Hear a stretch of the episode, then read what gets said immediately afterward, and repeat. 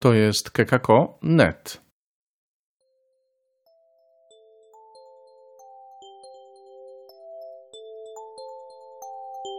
Chrystus zmartwychwstał. Między wiarą i nauką spotykamy się już po raz trzeci i jeśli słuchaliście poprzedniej naszej audycji, jesteśmy w cyklu Ewolucja a stworzenie. Ostatnio profesor Sławomir Leciejewski mówił o biblijnej wizji stworzenia, a dzisiaj zajmie się naukowym podejściem do powstania świata. Zapraszamy. Teraz spróbujemy zobaczyć taką najszerszą panoramę Bożego stworzenia, czyli zobaczyć, co tak naprawdę Bóg e, stworzył. Nie tylko domki, które mamy wokół siebie, nie piękny widok tutaj, bo to są wszystko oczywiście bardzo ważne rzeczy, ale to jest tylko malutka część tego, o czym wiemy, co jest Bożym stworzeniem. Ja będę próbował powiedzieć o ewolucjonizmie w kosmologii i fizyce. W zasadzie fizyka jest tutaj narzędziem, a kosmologia mówi o zmienności całego świata. Kiedy w ogóle stało się możliwe zobaczenie tej najszerszej panoramy? Przede wszystkim, kiedy powstała pewna teoria fizyczna. Ona powstała niedawno stosunkowo, czyli w 1915 roku. Ogólna teoria względności Einsteina. Ona stała się takim narzędziem, przy pomocy którego można było zobaczyć tą najszerszą panoramę. Później, dwa lata później, powstał pierwszy model kosmologiczny. Co to model kosmologiczny? To jest powiedzmy sposób opisu całego wszechświata, tego jak on jest zbudowany i jak się zmienia, czyli jaka jest jego dynamika. Ale najpierw parę zdań o ogólnej teorii względności. Ja Państwu powiem tylko takie ogólne intuicje przekażę dotyczące ogólnej teorii względności. Ci z Państwa, którzy kiedyś na przykład studiowali fizykę, no to wiedzą, że podczas pięciu lat studiów fizyki nie ma zajęć z ogólnej teorii względności. Tak jest to koncepcja tak skomplikowana. Najczęściej pojawiają się te zajęcia, ja w takich uczestniczyłem w ramach studiów doktoranckich, czyli po ukończeniu już fizyki. Ale to, co nam będzie potrzebne, to naprawdę takie bardzo ogólne spojrzenie, żeby móc zobaczyć, jak to pracuje w kosmologii. I to jest ta ogólna teoria względności, to jest taka fizyczna teoria czasu i przestrzeni w dowolnych układach odniesienia. To znaczy, nieważne czy układ się porusza, czy przyspiesza, czy zwalnia, ogólna teoria względności dobrze jest w stanie opisać ten układ fizyczny. Wcześniejsza teoria, na przykład szczególna teoria względności, opisywała tylko układy, które się poruszały, czy mogły się szybko poruszać, ale nie mogły się przyspieszać ani zwalniać. To jest tak naprawdę nowa teoria grawitacji, czyli ona mówi o tym de facto, jak ciała przyciągają się do siebie. Tak to opisywała teoria grawitacji Newtona, tylko tyle, że ona mówiła, jak to złośliwcy tam dookreślali, o takim dziwnym oddziaływaniu na odległość, czyli grawitacja. Nie wiadomo, dlaczego ciała się przyciągają. W ogólnej teorii względności pojawiła się odpowiedź. Pierwsze przybliżenie do tej odpowiedzi to jest zakrzywienie czasoprzestrzeni. To jest dość skomplikowana sprawa, ale łatwo sobie ją wyobrazić w ogólności. Załóżmy na chwilkę, że to jest powiedzmy taka guma, którą sobie trzymamy, czyli taka płachta gumy. Jeżeli wrzucimy na tą gumę kulę bilardową, to co się zrobi z tą gumą? No ona się odkształci, tak? Czyli zrobi się taki dołek. Jeżeli kilka tych kul bilardowych byśmy wrzucili, no to ta guma odkształci się bardziej, tak? czyli mocniej. I to jest mniej więcej ta ogólna idea. Zaraz później powiem, dlaczego to ma tak ważne znaczenie, to zakrzywienie czasoprzestrzeni przez obiekty, które mają masę. A taka czasoprzestrzeń, która jest bez pola grawitacyjnego, czyli nie ma tam żadnych mas, no to będzie odkształcona czy nie będzie odkształcona? No nie będzie, nie będzie odkształcona. Czyli ona będzie taka, o, coś takiego jak to, czyli będzie płaska. No i to jest taka geometria Euklidesa, którą może znamy ze szkoły. Tam jest x, y, z i sobie możemy w ramach tej geometrii opisać. Tutaj się pojawiają, pojawia coś dziwnego, bo tutaj mówimy o czterowymiarowej geometrii euklidesowej. To znaczy, że dodajemy jeszcze czwarty wymiar czasowy, czyli ta nasza przestrzeń, w której się poruszamy, to nie tylko x, y, z, czyli lewo, prawo, góra, dół, ale jest także aspekt czasowy. W aspekcie czasowym nie mamy takiej swobody poruszania się, jak w aspekcie przestrzennym, tak? więc one się trochę różnią od siebie. Czas sobie płynie, On jest oczywiście tam od czegoś zależny, ale my nie możemy sobie wybierać, czy będziemy się poruszać do tyłu w czasie, czy sobie ten czas przyspieszymy. Jeżeli chodzi o ten aspekt przestrzenny, no to możemy sobie wsiąść do windy, tak, pojechać na dół, czyli będziemy musieli, no możemy zmieniać swoje położenie. Ale jeżeli będziemy mieli różnego typu obiekty powrzucane w tą czasoprzestrzeń, no to wtedy czasoprzestrzeń nam się pokrzywi troszeczkę. Czyli będziemy mieli tą gumę, która jest jakoś tam pokrzywiona.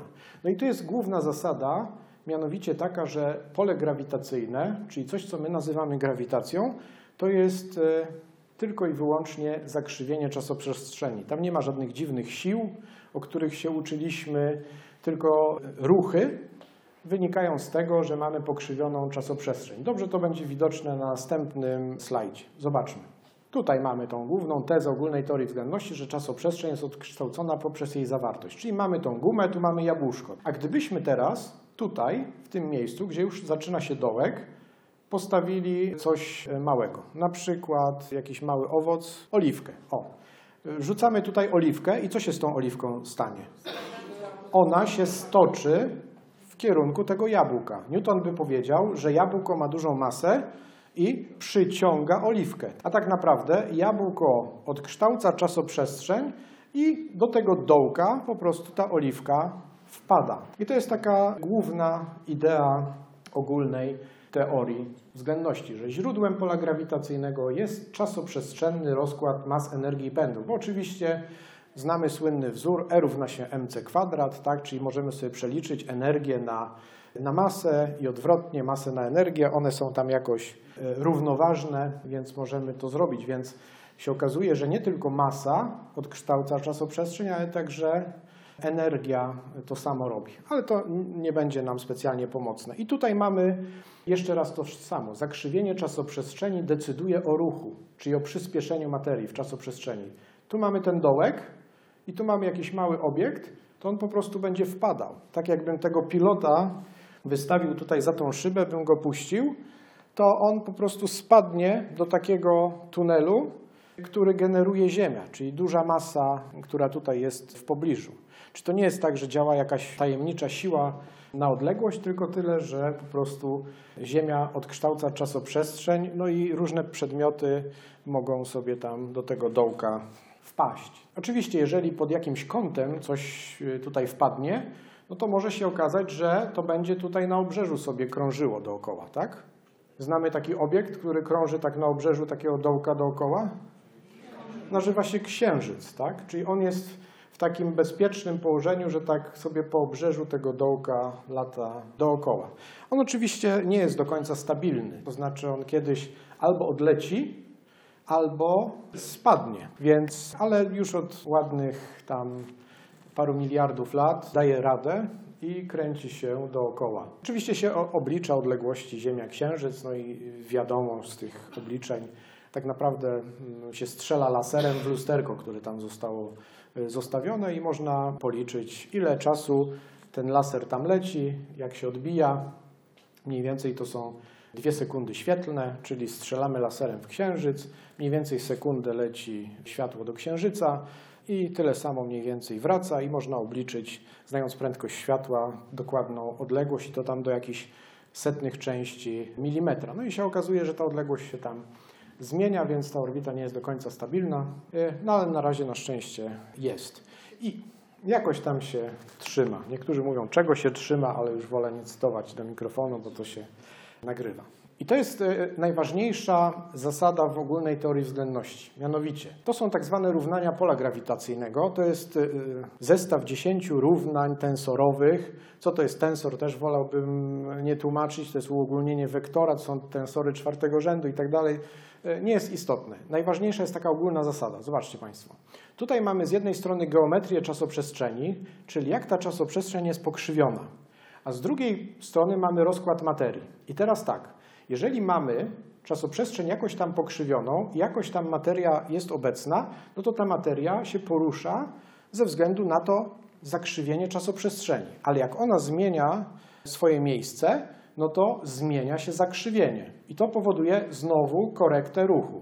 Znowu się zmienia położenie, znowu mamy korektę ruchu i tak dalej, i tak dalej. I co jest najważniejsze, że Wszystkie obliczenia, zresztą to jest najlepiej potwierdzona teoria fizyczna w historii w ogóle, największa dokładność pomiarów, ale już samo to, że w taki sposób popisujemy wszechświat, czyli mamy równanie pola grawitacyjnego, sugeruje to, że wszechświat nie może być statyczny, tylko musi być dynamiczny. Czyli jeżeli mamy materię, która nam odkształca czasoprzestrzeń, to ta materia się zaczyna poruszać, a jej ruchy zmieniają zakrzywienie czasoprzestrzeni i znowu to generuje kolejny ruch. Tak? I wniosek taki pierwszy z ogólnej teorii względności jest taki, że wszechświat nie może być statyczny, jest dynamiczny, czyli cały czas jest w ruchu. Einstein próbował wymyślić taki model kosmologiczny, właśnie ten z 1917 roku, taki statyczny model wszechświata, bo on miał taką ideę, że wszechświat, wiele osób myślało, że wszechświat jest statyczny, nie jest dynamiczny. No i się okazało, że to zupełnie się nie zgadza z obserwacjami astronomicznymi. Później Einstein twierdził, że to wprowadzenie tak zwanego członu kosmologicznego do równań pola to był największy błąd jego życia, że on próbował nagiąć swoje równania, wymyślił równanie, które było mądrzejsze od niego. Ono mówiło, że wszechświat jest dynamiczny. Einstein twierdził, wszechświat jest statyczny. Miał taką ideę filozoficzną, nie wiem skąd tam. No, wielu filozofów też antycznych mówiło, że wszechświat jest niezmienny i tak dalej. A okazało się, że no, to, co obserwujemy w świecie, sugeruje, że wszechświat nie jest statyczny, tylko dynamiczny. Kilka potwierdzeń. To były takie e, rzeczy, które w latach 20. XX wieku czy w latach 30. obserwowano. Teraz tych potwierdzeń ogólnej teorii względności jest całe e, mnóstwo. Przede wszystkim orbita Merkurego. To jest, jak Państwo wiecie, pierwsza planeta w Układzie Słonecznym, ona jest blisko Słońca. I okazało się, że jak się wylicza, jak się to Słońce ma poruszać, według równań dynamiki Newtona, to się okazało, że te równania dynamiki Newtona źle opisują to, w jaki sposób się Merkury porusza wokół Słońca. Okazało się i zaczęto próbować policzyć, jak powinna wyglądać orbita, jeżeli to policzymy z równań ogólnej teorii względności Einsteina. I okazało się, że z równań teorii względności Einsteina wynika dokładnie taka orbita, jaka jest rzeczywista. Czyli mieliśmy pierwsze potwierdzenie. Z jednej strony Einstein wymyślił teorię w oparciu o tak naprawdę tylko swoje dywagacje, eksperymenty myślowe, nie w oparciu o obserwacje i okazało się, że nieźle trafił, że orbitę Merkurego można obliczyć z równań ogólnej teorii względności, a nie można dobrze oszacować tej orbity w ramach mechaniki klasycznej. Druga rzecz to był taki słynny eksperyment z lat dwudziestych, o ile dobrze pamiętam. Okazuje się, że wszystko, co się porusza we wszechświecie, no porusza się tak, jak, jak jest zakrzywiona czasoprzestrzeń. Czyli nie tylko obiekty materialne, które jakoś tam znamy, jakieś tam piłki czy oliwki, które tu zostały wymienione, ale także na przykład promienie świetlne. Że promienie świetlne też nie latają po liniach prostych, tylko po tak zwanych liniach geodezyjnych. To jest najkrótsza linia pomiędzy obiektami, ale w zakrzywionej czasoprzestrzeni. I to jest to 1919 rok. Mieliśmy całkowite zaćmienie Słońca i można było obiekt obserwować, w którym miejscu on jest, kiedy Słońca nie ma blisko, a kiedy on jest, kiedy Słońce, znaczy promienie świetne przechodzą blisko Słońca. I się okazało, że ten obiekt nam skacze. Tak? Jak jest blisko Słońca, to wydaje nam się, że jest w innym miejscu, a jak obserwujemy go, gdzie Słońce jest na przykład po drugiej stronie Ziemi, no to pojawia się ta sama gwiazda w innym miejscu. No i to sugerowało to, że w silnym polu grawitacyjnym Słońca, czyli jak tutaj jest mocno zakrzywione, no to to zakrzywia także promienie świetlne, które docierają z gwiazdy. Jeszcze bardziej odjechanym eksperymentem jest ten, który mówi, że mamy zakrzywienie czasoprzestrzeni. Czyli nie tylko przestrzeń nam się zakrzywia, ale także czas. Czyli jak mamy silne obiekty grawitacyjne, no to czas inaczej zaczyna płynąć. I to nam się może wydawać dziwne. Czyli na przykład jak mamy obiekt, który ma silne pole grawitacyjne, to w jego otoczeniu czas zaczyna płynąć wolniej. I to tu jest to tak zwane grawitacyjne przesunięcie prążków widmowych ku czerwieni, ale to nie jest może wymowne, ale wymowniejsze są takie eksperymenty, które się robi ustawiając dwa zegary atomowe. Jeden e, na przykład na setnym piętrze, drugi w piwnicy danego budynku, to jest nieduża odległość w sumie. Ale się okazuje, że te zegary najpierw się synchronizuje i można sprawdzić przy pomocy wiązki takiej synchronizacyjnej, czy one są nadal zsynchronizowane. I się okazuje, że jak się wywozi jeden z tych zegarów atomowych na to setne piętro, to one się rozsynchronizowują, czyli nie chodzą równo, bo ten, który jest w piwnicy, jest w silniejszym polu grawitacyjnym Ziemi, a ten, który jest na setnym piętrze, jest w mniej silnym, bo jest dalej od środka Ziemi.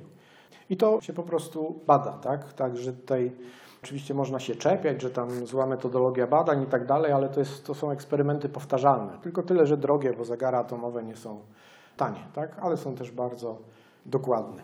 I tak naprawdę to, co najistotniejsze w kontekście ogólnej teorii względności, to przy pomocy ogólnej teorii względności próbuje się rekonstruować globalną dynamikę wszechświata, czyli jak się cały wszechświat porusza. I można to robić. To jest tak zwane zagadnienie kosmologiczne. Y, tutaj się konstruuje kosmologię tak zwaną relatywistyczną, ale to jest najważniejsze, co jest na tym slajdzie, czyli zastosowanie ogólnej teorii względności, to OTW to będzie ogólna teoria względności, do wszechświata prowadzi do pytania wyrażającego tak zwane zagadnienie kosmologiczne, czyli w jaki sposób masy i inne źródła energii obecne we wszechświecie zakrzywiają jego czasoprzestrzeń.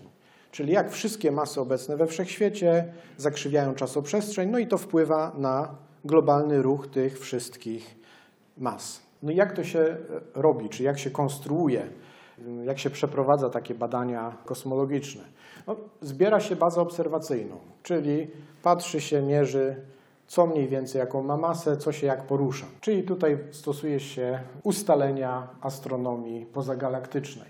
Później rozwiązuje się równania pola, czyli wstawia te masy do równań pola i wychodzi nam, jak powinna być zakrzywiona czasoprzestrzeń. I to jak powinna być zakrzywiona, nam, nas informuje, jak to powinno się poruszać dalej. No i tutaj możemy testować, bo z tych równań wynika, jak powinno się poruszać, no i też możemy to dalej sprawdzać, czy to się porusza tak, jak nam wychodzi z równań. Oczywiście to jest dość duże uproszczenie, ale mniej więcej tak to jakoś leci.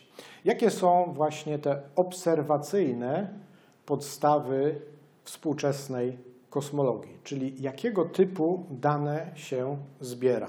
Mianowicie, pierwszą daną, pierwszą rzeczą, którą zauważono, to jest jednorodny rozkład galaktyk. Co to znaczy? Mianowicie, że w dowolną stronę sobie wszechświata spojrzymy, to średnio rzecz biorąc jest mniej więcej tyle samo galaktyk, które obserwujemy. I niezależnie, czy to będzie lewo, prawo i tak dalej. Czyli zauważono, że mamy taki bardzo uśredniony obraz, czyli on jest jednorodny, czyli gdziekolwiek spojrzymy, mamy mniej więcej tyle samo galaktyk. To jest dość ważne, bo to nam bardzo upraszcza modele, bo możemy, jeżeli wszędzie z grubsza rzecz biorąc jest podobnie, to łatwiej się pewne rzeczy oblicza. Wylicza się średnią gęstość wszechświata. Jak się liczy gęstość? No wystarczy policzyć, ile masy jest w jakiej przestrzeni. To jest dość oczywiste, tak? E, I też można to robić. No i to ludzie robią. Ile tam, w jakim na przykład, w, w jakimś tam parseku sześciennym, tak, ile tam jest e, masy. Średnia gęstość wszechświata jest tak naprawdę bardzo mała, więc to, że my tutaj, tam mniej więcej mniej niż jeden atom na kilometr sześcienny. Taka, także wszechświat jest w sumie pusty. To, że my tutaj żyjemy, to mamy duże błogosławieństwo, że tutaj jest znacznie więcej niż e, średnia, tak, znacznie więcej atomów. Później jest coś takiego jak przesunięcie ku czerwieni. To jest dość ciekawy efekt. Wiecie Państwo, że jak przejeżdża karetka, którą słyszymy, i ona ma tam sygnał, yy, yy, coś takiego, tak? I ten sygnał, jeżeli karetka przyjeżdża do nas, ma trochę inną częstotliwość niż jak się oddala od nas. To jest tak zwany efekt Dopplera, który mówi o tym, że y, zmienia się częstotliwość drgań w zależności od tego, czy obiekt do nas się przybliża, czy od nas się oddala. I okazuje się, że ten efekt no, nie, nie tylko dotyczy fal dźwiękowych, ale także wszystkich fal, czyli wszystkich efektów falowych. Między innymi wiemy, że zaburzeniem falowym jest też światło, więc Okazało się, że pewne obiekty, wiemy z czego one są zbudowane, jak tam drgają atomy. Na przykład, że tam gwiazda, no to jest w każdej gwieździe najwięcej jest wodoru. Wodoru, który później przechodzi, jest spalany w hel. I, I mamy, mniej więcej wiemy, jak ten wodór, bo możemy sobie tutaj sprawdzić, wiemy, jak nasze Słońce funkcjonuje. Dużo Słońc jest bardzo podobnych i możemy zobaczyć, czy to Słońce, na które patrzymy, ma taką samą częstotliwość drgań tak, tego wodoru. I okazuje się, że te częstotliwości są troszkę przesunięte. No i co się okazało? Mianowicie to, że wszystkie te częstotliwości są tak przesunięte, że to świadczy o tym, że to nie jest ta karetka, która się do nas przybliża, tylko to jest ta karetka, która się od nas oddala.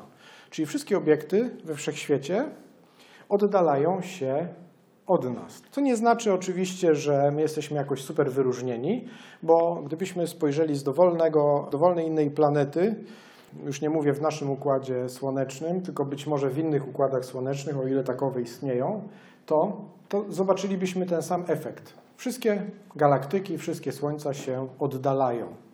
E, za chwilę o tym więcej. No i to jest właśnie ten efekt ucieczki galaktyk. To zaobserwowano. Już w latach dwudziestych Hubble to zaobserwował na największym wtedy teleskopie. Zobaczmy, to jest, to jest oczywiście taki prosty model. Tak? Powiedzmy, że to jest wszechświat. Wszechświat jest takim balonikiem. Tak? I powiedzmy, że ta galaktyka to jest nasza. Tutaj mamy pozostałe. I tutaj widzimy, że od tej galaktyki wszystkie się oddaliły. Tutaj jeszcze bardziej się oddaliły. Ale zobaczmy to dla innej galaktyki. Tak? Jeżeli byśmy wzięli, powiedzmy, że to jest nasza galaktyka, one tu są w takich odległościach, ale tu wszystkie się od niej oddaliły, a tutaj jeszcze bardziej się oddaliły, więc niezależnie od tego, z którego miejsca patrzymy, i tak mamy ten efekt ucieczki galaktyk. To jest e, naprawdę dobrze pomierzone, pomiary trwają od roku, y, od lat 20. w 29 roku powstało coś takiego jak prawo Hubble'a, gdzie prędkość ucieczki galaktyki jest wprost proporcjonalna do odległości od nas. No i to, y, ta odwrotność stałej Hubble'a to jest e, interpretowana jako wiek wszechświata i można z tego prawa sobie wyliczyć, ile wszechświat ma lat. No i tutaj był problem, mianowicie taki, że te pierwsze szacunki z lat 20. dawały wynik 1 i coś tam miliarda lat. A wtedy już wiedziano, że na Ziemi istnieją skały, które mają więcej niż 1 miliard lat. I pojawił się taki pierwszy paradoks w kosmologii, jak to jest, że cały wszechświat jest młodszy od Ziemi. Później się okazało, że te pierwotne wyniki i szacowania Hubble'a były błędne. W tej chwili ten wynik jest tam między 13 a 14 miliardów lat, jeżeli sobie to policzymy. Jeżeli wszystkie galaktyki oddalają się od siebie, to gdybyśmy sobie zegar cofnęli i puścili ten film do tyłu, no to będziemy mieli, że wszystkie się do siebie zbliżają. I można sobie obliczyć łatwo, kiedy one wszystkie były w jednym miejscu. No i, no i to jest jakby z danych empirycznych, tak? Obserwujemy sobie świat, wiemy jaka jest prędkość ucieczki, no to możemy sobie policzyć wstecz, kiedy one były wszystkie razem. No i z tych wyników współczesnych wychodzi coś takiego, że mniej więcej 13,7 miliarda lat temu wszystkie galaktyki, czyli wszystkie obiekty we wszechświecie były w jednym punkcie. No i to jest e, ten słynny model wielkiego wybuchu. To jest e, taki standardowy model kosmologiczny, który się tam ukształtował po roku 65. O, za chwilę parę zdań więcej o tym modelu. On jest o tyle standardowy, że większość kosmologów go przyjmuje. Są tam nieliczni, którzy się troszeczkę czepiają w kontekście tego modelu, ale nie dlatego, że on jest z gruntu fałszywy, tylko tyle, że jest niepełny. Czyli są tam jeszcze jakieś pewne dziury do uzupełnienia. Jaki był y, główny test? To znaczy tak, jeżeli mamy silnik diesla, najlepiej. E, co tam się dzieje w silniku diesla? Dlaczego silnik diesla działa? Bo sprężamy, co tam robimy? Sprężamy jakąś tam mieszankę, czyli ropę z, e, powiedzmy z tlenem, czy tam z powietrzem i ściskamy e, do dużego ciśnienia. I co się wtedy dzieje? No właśnie, czym bardziej ściskamy, tym zwiększa się temperatura. Bo jak wiemy, temperatura to jest średnia energia kinetyczna cząstek. Czyli jak mamy małą objętość, no to one się tam mocno z sobą trykają, tak? I się temperatura zwiększa. Czyli jak ściskamy, czyli ta sama ilość, powiedzmy, ropy jest ściśnięta, no to wtedy zwiększa się temperatura. No i akurat y, y, to jest tak skonstruowane, żeby doszło do samozapłonu. Czyli temperatura była tak wysoka, żeby to sobie tam y, wybuchło. No i tak naprawdę tutaj jest dokładnie tak samo. Tak? Jak mamy wszystkie galaktyki, które są coraz bliżej siebie, to co się robi z temperaturą? No się podnosi, tak? bo mamy coraz e, mniejszą objętość, a cały czas tyle samo ma- masy czy tam materii. Jest zasada zachowania, to się nazywa zasada zachowania energii, czyli ewentualnie także możemy sobie ją przepisać na zasadę zachowania masy. Masy mamy tyle samo, jest coraz mniejsza objętość, więc robi się coraz goręcej. No i teraz, jeżeli byśmy znaleźli coś takiego w obserwacjach, co by nam świadczyło, że wszechświat kiedyś był gorący, no to mielibyśmy jedno z możliwych potwierdzeń tego, że ten model jest adekwatny, czyli dobrze opisuje wszechświat. No i się okazuje, że znaleziono coś takiego, dokładnie w 1965 roku, to jest promieniowanie mikrofalowe tła.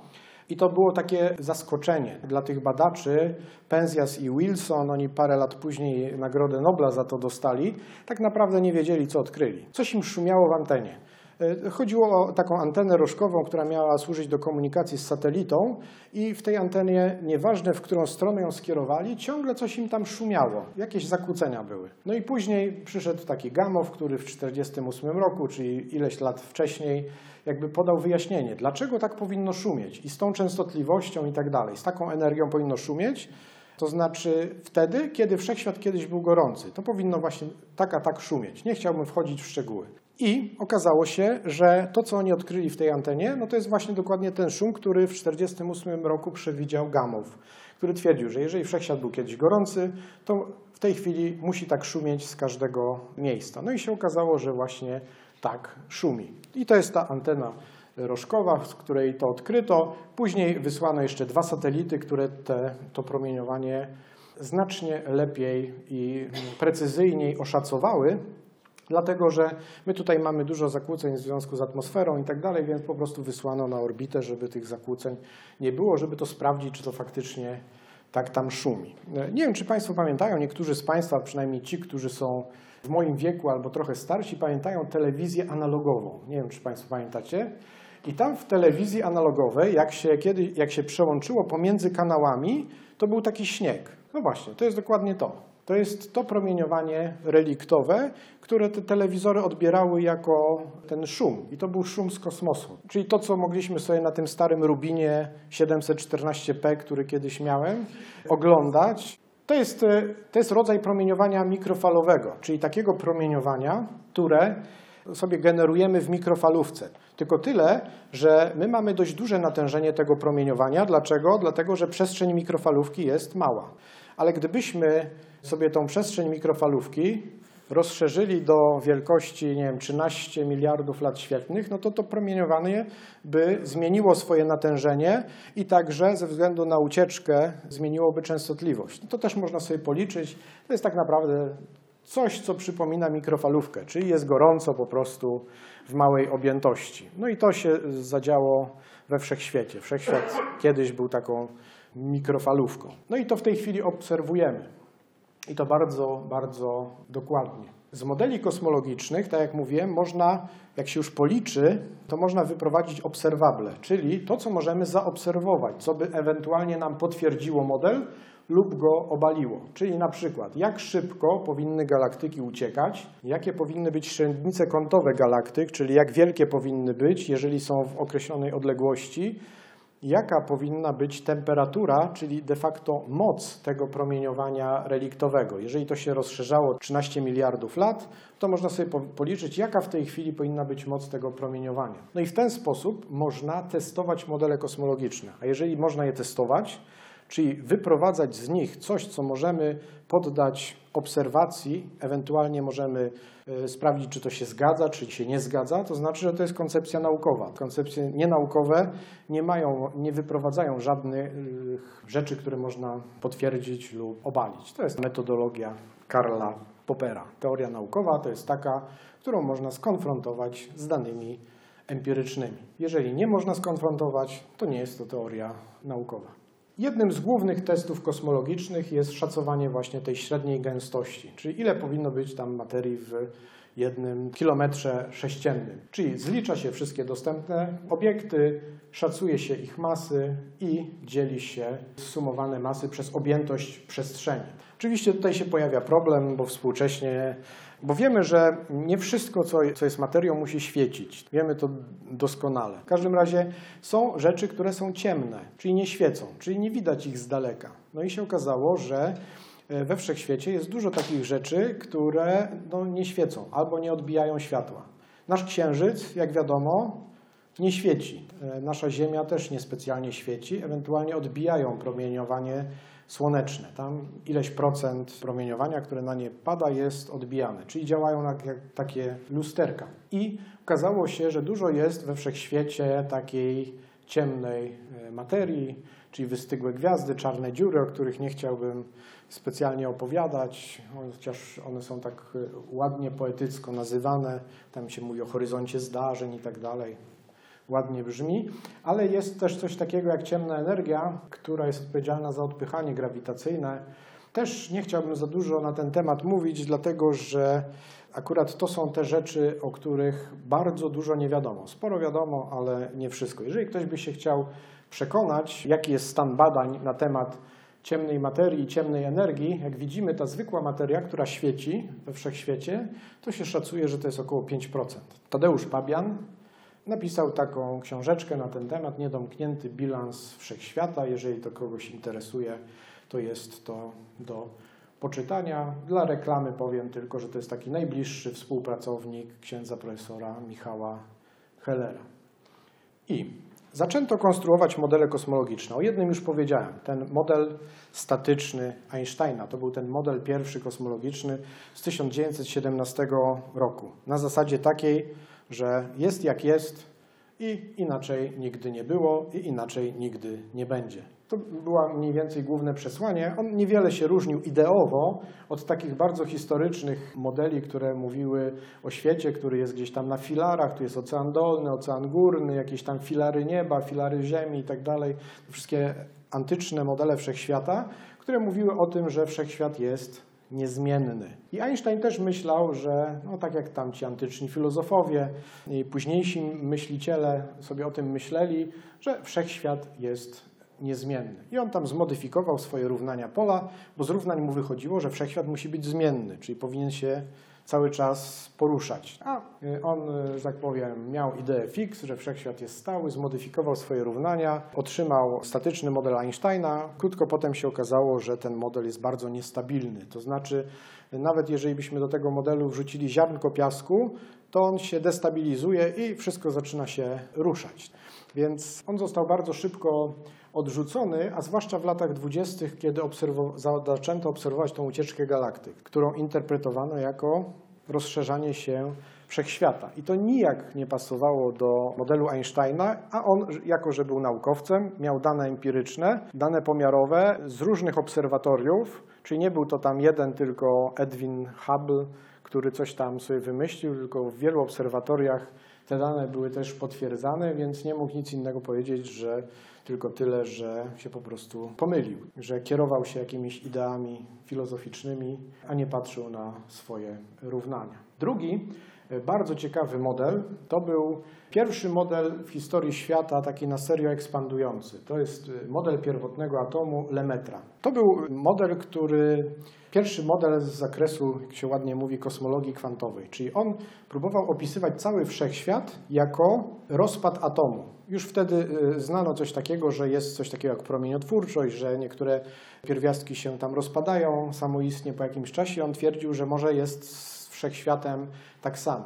Była ucieczka I on tą ucieczkę interpretował jako taki rozpad tego pierwotnego atomu. To był taki pierwowzór modelu, tego standardowego modelu kosmologicznego, czy modelu wielkiego wybuchu. Jak Państwo widzą, ten Lemaitre jest dość specyficznie ubrany. Nie wiem, czy Państwo kojarzą strój. On był, problem z tym modelem był taki, to był na, naprawdę bardzo dobry model w latach 30.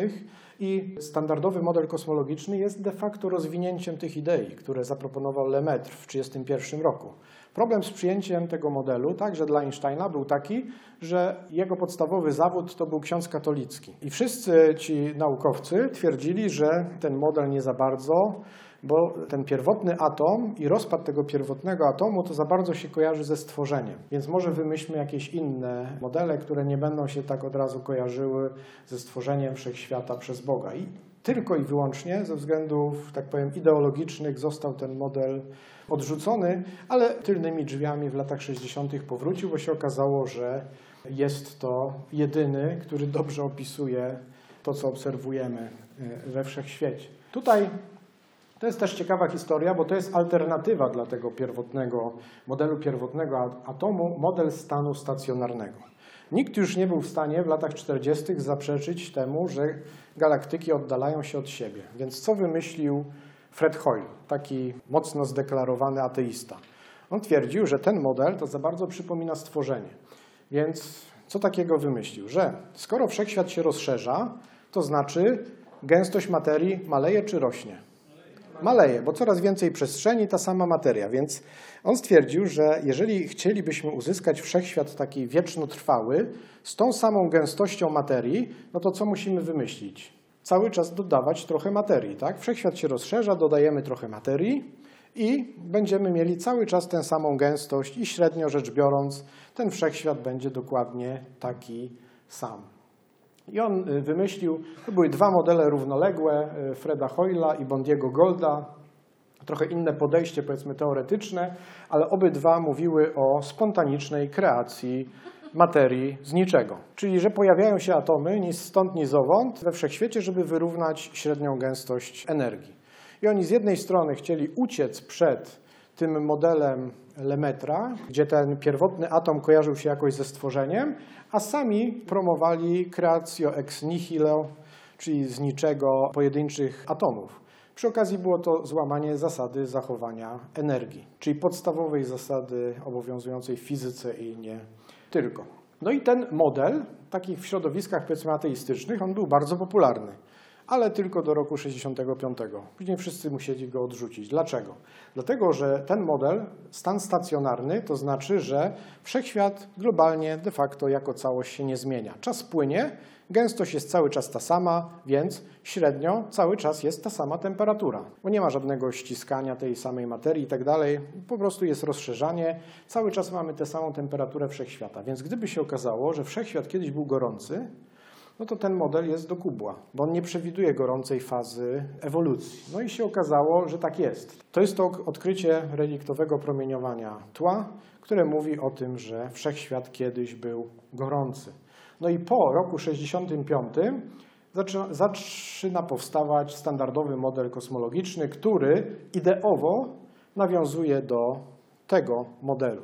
Wszechświat kiedyś był gorący, więc kiedyś był mały, materii było tyle samo i tak dalej przynajmniej jego obecna faza rozwoju zaczęła się w tak zwanym wielkim wybuchu. No i o tym modelu parę zdań. Nie będę wchodził w jakieś bardzo skomplikowane szczegóły. Chodzi o to, żebyśmy mieli taką ogólną panoramę. On jest, e, tak jak już wspomniałem, zgodny z ogromną liczbą danych obserwacyjnych, przyjmowany przez e, większość kosmologów, przedstawia historię wszechświata zgodną przedstawię zgodną z czasem, czyli od początku do czasu obecnego. No i tutaj pojawia się problem. Mianowicie nasze teorie, którymi dysponujemy, nie są w stanie prezentować wszechświata w bardzo wczesnych etapach. Ale zobaczmy. To, czym dysponujemy, ogólna teoria względności, jeżeli ściskamy ten wszechświat, załamuje się w tak zwanym progu Plancka. Czyli to jest 10 do minus 44 sekundy, czyli 0 przecinek 43 zera i jedynka. Czyli to jest bardzo mały fragment od wielkiego wybuchu. Wtedy nie obowiązują znane prawa fizyczne, czyli STW, czyli szczególna teoria względności, ogólna teoria względności, mechanika kwantowa. Wszystkie oddziaływania fizyczne są zunifikowane. Znamy dwa oddziaływania fizyczne, tak? grawitacyjne i elektromagnetyczne i to dobrze znamy. Są jeszcze dwa, czyli jądrowe silne, słabe. Też nie będę tam o tym specjalnie dużo mówił. Nie wiem, czy o tym w ogóle uczą w szkołach, czy nie. Bo... Tak? Ale o czterech oddziaływaniach?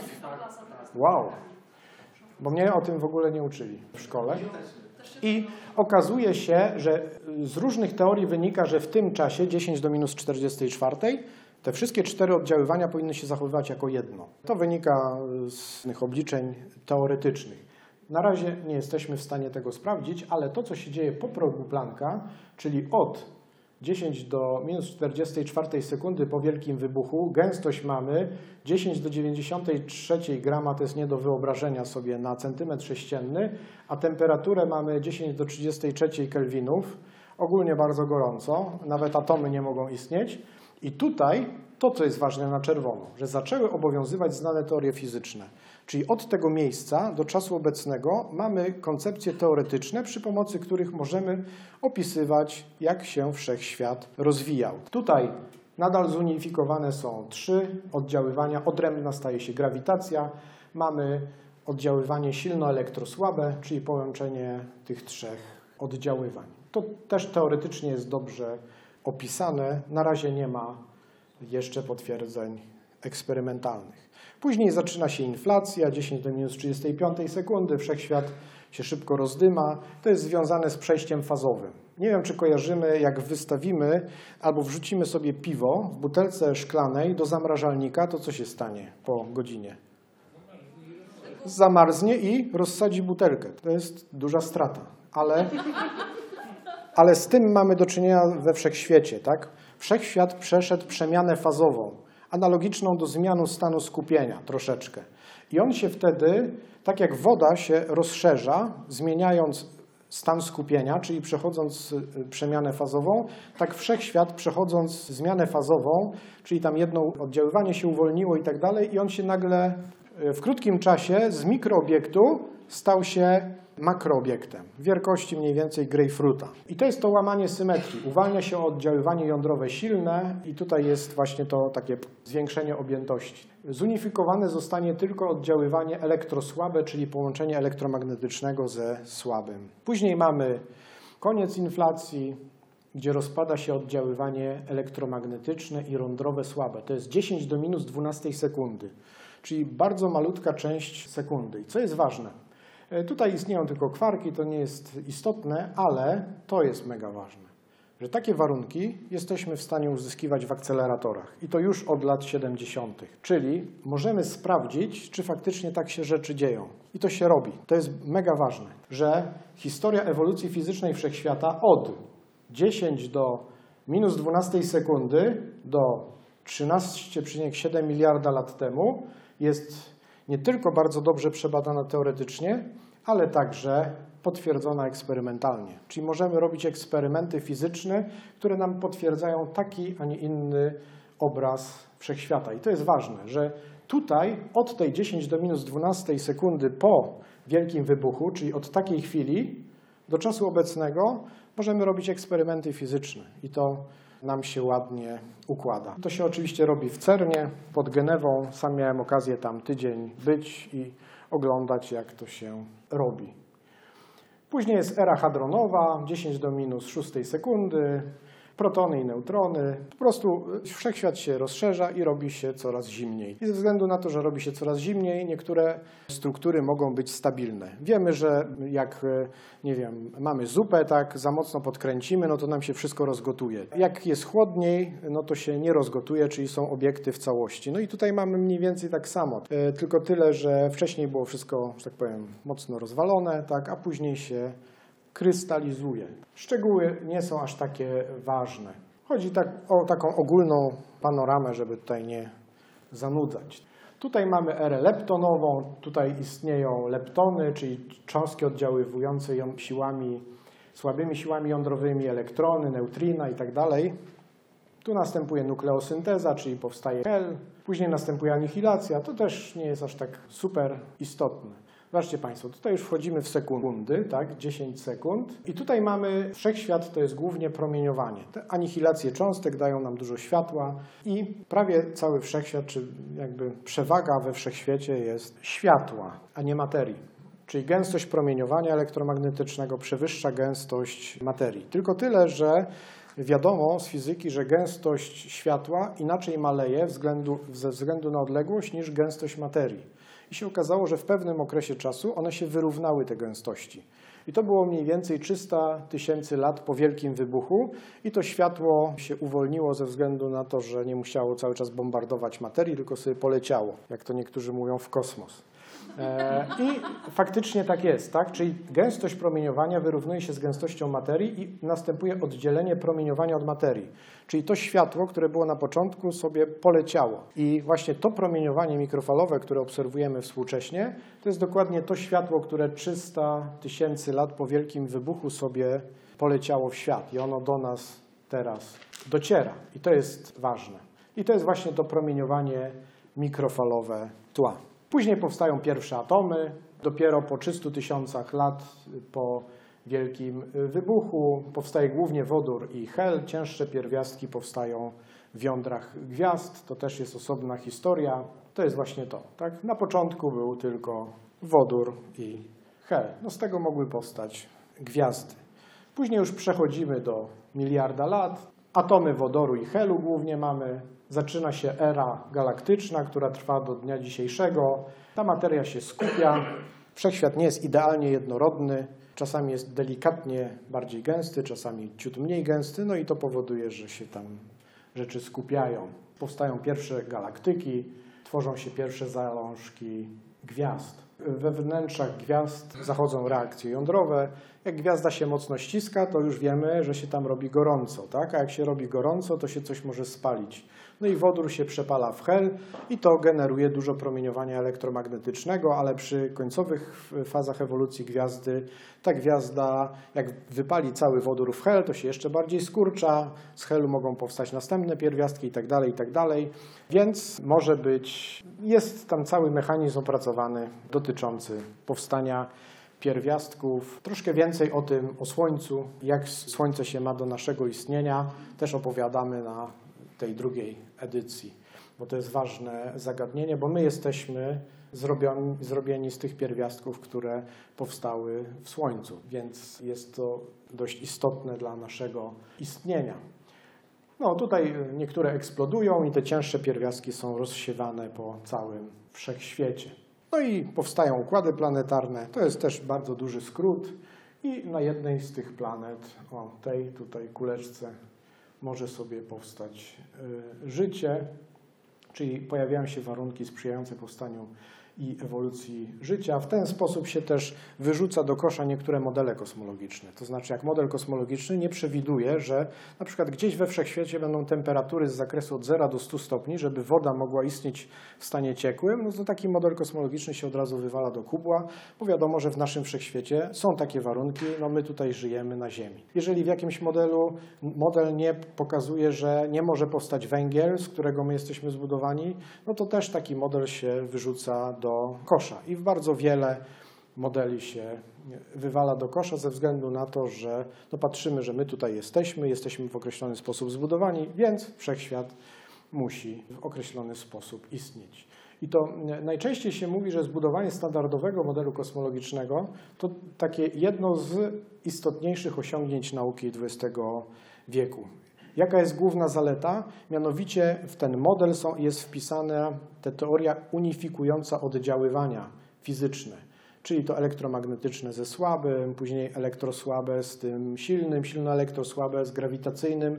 Tego jeszcze nie mamy, tak? Ale te trzy, czyli ta unifikacja i ta unifikacja, są wplecione w ten model i tutaj możemy to sprawdzić eksperymentalnie. Więc jest pierwszy krok, który został zrobiony w latach 70. Że faktycznie ten model no, dobrze opisuje ten świat, w którym żyjemy.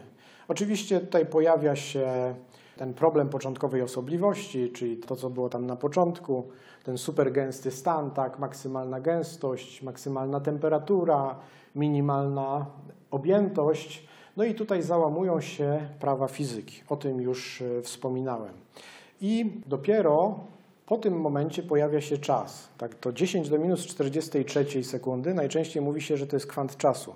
Czyli nie ma mniejszych ilości czasu. Więc mówienie czy pytanie o to, co było wcześniej, nie ma sensu, bo wtedy pojęcie czasu było bezsensowne. Więc pytanie, co było wcześniej przed Wielkim Wybuchem, jest pytaniem źle postawionym, bo jeżeli chcemy pytać, co było wcześniej, to musimy dysponować miarą, czyli czasem. Czasu nie ma, więc pytanie jest troszkę bez sensu. Ale to, co ciekawe z naszej tutaj perspektywy, tej dzisiejszej konferencji, to to, że ten standardowy model kosmologiczny, czy model Wielkiego Wybuchu, tak naturalnie prowadzi do pytania o początek świata. No i tutaj można odpowiedzieć na dwa pytania, tak? Czyli na przykład utożsamić ten Wielki Wybuch z początkiem świata, to na przykład robi, może robić kreacjonizm tak zwany naukowy, albo zaprzeczyć takiej tożsamości. Niestety dyskusja jest nierozstrzygnięta, bo nie dysponujemy dobrą teorią, która by mówiła o tym początkowym fragmencie ewolucji, czyli od 0 do 10 do minus 43 sekundy. Czyli raczej nie wiemy, czyli taka naprawdę odpowiedzialna odpowiedź na pytanie, czy to był ten akt stwórczy, to możemy powiedzieć tyle, że to jest raczej coś, o czym nie jesteśmy w stanie wiedzieć. Oczywiście były te dwa modele kosmologiczne, które były skonstruowane po to, żeby obejść tą początkową osobliwość, o której już mówiłem, czyli żeby wyeliminować to, co się kojarzyło ze stworzeniem. Pierwszy model to był teoria stanu stacjonarnego, o której opowiadałem. Jest też model Hartla Hawkinga, taki półkwantowy z 1983 roku. Jak wiadomo, Hawking był takim zdeklarowanym ateistą i też chciał wymyślić model, który by uniemożliwiał, jakby, omijał wielki e, wybuch. Ale co jest istotne, że powstanie tych modeli było motywowane względami światopoglądowymi, a nie naukowymi. Czyli to, że te dwa modele się pojawiły, to było chęć uniknięcia idei kreacji. I tylko ze względów, że tak powiem, to, że byli to wojujący ateiści, tylko dlatego wymyślili te modele. Tam nie było żadnych pobudek naukowych, czyli nie były to pobudki poznawcze, chcę wiedzieć, jak tam świat naprawdę funkcjonuje i tak dalej, tylko tyle, żeby uciec od idei kreacji. Kosmologia i fizyka opisują wszechświat, który ewoluuje, czyli się zmienia od początkowej osobliwości do dnia dzisiejszego. I ten fakt ewolucji wszechświata potwierdza ogólna teoria względności, czyli równania pola. One mówią nam o dynamicznym wszechświecie. Druga rzecz to jest ten fakt ucieczki galaktyk, opisywany przez prawo Hubble'a, to jest rok 1929. Fakt promieniowania reliktowego, które mówi nam o tym, że wszechświat kiedyś był bardzo gorący, czyli był diametralnie różny od tego, który dzisiaj obserwujemy. I to, co można zrobić w laboratorium, czyli fakt unifikacji oddziaływań fizycznych, czyli potwierdzenie w CERNie ewolucyjnego, standardowego modelu kosmologicznego 1976 rok. To jest akcelerator superproton-synchrotron, który przyspieszał i zderzał ze sobą protony. Uzyskano taką energię, która pozwoliła sprawdzić, czy faktycznie to oddziaływanie, czyli ta unifikacja oddziaływań zachodzi, która jest wpisana w standardowy model kosmologiczny. No i kosmologia, jak wiadomo, stanowi dziedzinę nauki, która prowokuje do pytań o charakterze filozoficznym, na przykład czy możemy poznać wszystko, co istnieje, albo światopoglądowym, na przykład czy Bóg stworzył wszechświat. No i do tych pytań będziemy wielokrotnie wracać w czasie tej naszej konferencji.